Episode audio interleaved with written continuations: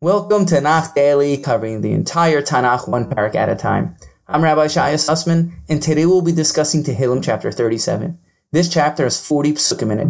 Due to its length, this is the first of four shiurim on this parak. This parak was written in accordance to the Aleph Beis. It has all the letters of the Aleph Beis written twice, except for the letter Ayin, which was omitted from the beginning of any verse. In this chapter, David urges us not to be jealous of the wicked, because so many times it seems like people who bend the rules are succeeding, and people who don't and they walk with Amuna aren't. Therefore, David urges us not to be envious of what other people have, especially if they obtain their wealth through improper means. David tells us to be content with our lives and to be happy with our mitzvahs. David says things like in verse 4 to delight in God because he'll grant you good, and recommends to be silent before God and patiently wait and yearn for him.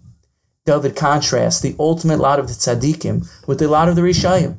While it looks like the tzaddikim are not monetarily successful, ultimately it is them who will inherit the earth. The wicked are cynical towards Hashem. They make snide jokes that undercut tzaddikim, Torah, and mitzvahs. It may seem like an innocuous comment and no harm was met, but really, deep down, they harbor resentment towards God and their lifestyle. Therefore, David continues to relate in this chapter not to fall into looking at what other people have, whether it's someone's job, house, family, children, or even marriage. David relates not to fall into the trap of looking outside yourself, which in return will bring you down. In other words, while the grass may look greener on the other side, I can assure you it's not. It's a trap. David explains in this chapter to be content with God and your life. If God wanted it another way, it would have been that way. No need to look at others. David ends with relating, at the end of the day, the wicked don't win. God is going to bring strict judgment upon them. David encourages us to glean lessons from simple, innocent people who have an honest lifestyle, good character, and maintain a positive demeanor through thick and thin. God helps these people out because they take refuge in God in their times of trouble. Okay, now let's jump right into the psukim. In verse 2 it says, Batach badinai v'asetov, shachen aretz urei emuna. Trust in God and do good. Abide in the land and nourish yourself with faith. Rabbi Nachman of Breslov explains, Eretz Yisrael is synonymous with emuna. Like our pasuk says, those who live in Eretz Yisrael get nourished from faith. The Gemara in Kesuvos 110b says, anyone who lives in Eretz Yisrael, it's as if they live with God because Eretz Yisrael is the perfect environment for Amuna to flourish. Just like when you plant a seed in the ground, the ground possesses the ability to allow the seed to sprout and grow, so too Eretz Yisrael possesses the same properties as the ground to allow one's Amuna to grow and flourish. Because Amuna is Eretz Yisrael's national crop. This is something anyone who's been to Eretz Yisrael or who lives there can naturally feel and experience. The increased levels of Amuna that basically doesn't exist outside of Eretz Yisrael.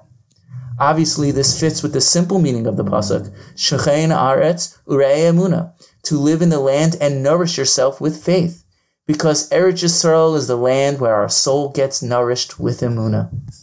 Rav Yaakov Moshe Charlap in his Sefer Mei Marom on Tehillim explains a valuable and awesome lesson about Eretz Yisrael on this pasuk. The kedusha and value of Eretz Yisrael is completely unfathomable, nor can it be seen by the naked eye. The reason for this is because physically, Eretz Yisrael just looks like any other land. Therefore, you really need to believe in the kedushas haaretz, holiness of the land.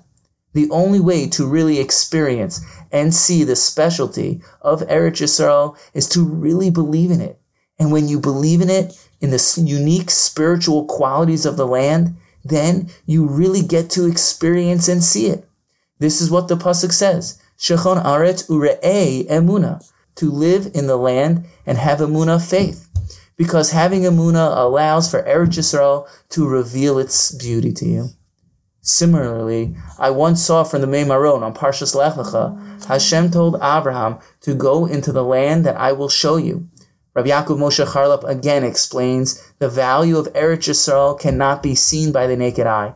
The only way the Kedusha Sa'aretz can be seen is if Hashem lifts up the veil of physicality over Eretz Yisrael and allows you to see some of its Kedusha intrinsic holiness. That's why Hashem told Avram to go to the land that I will show you. Because only when God decides to show an individual the true divinity of the land can it be seen. May we merit for Hashem to reveal to us the unique divine qualities of Eretz Yisrael that no other land has, and not to think of Eretz Yisrael as just like any other land. Let us have true emuna in the holiness of the land itself. Thank you for listening and have a wonderful day.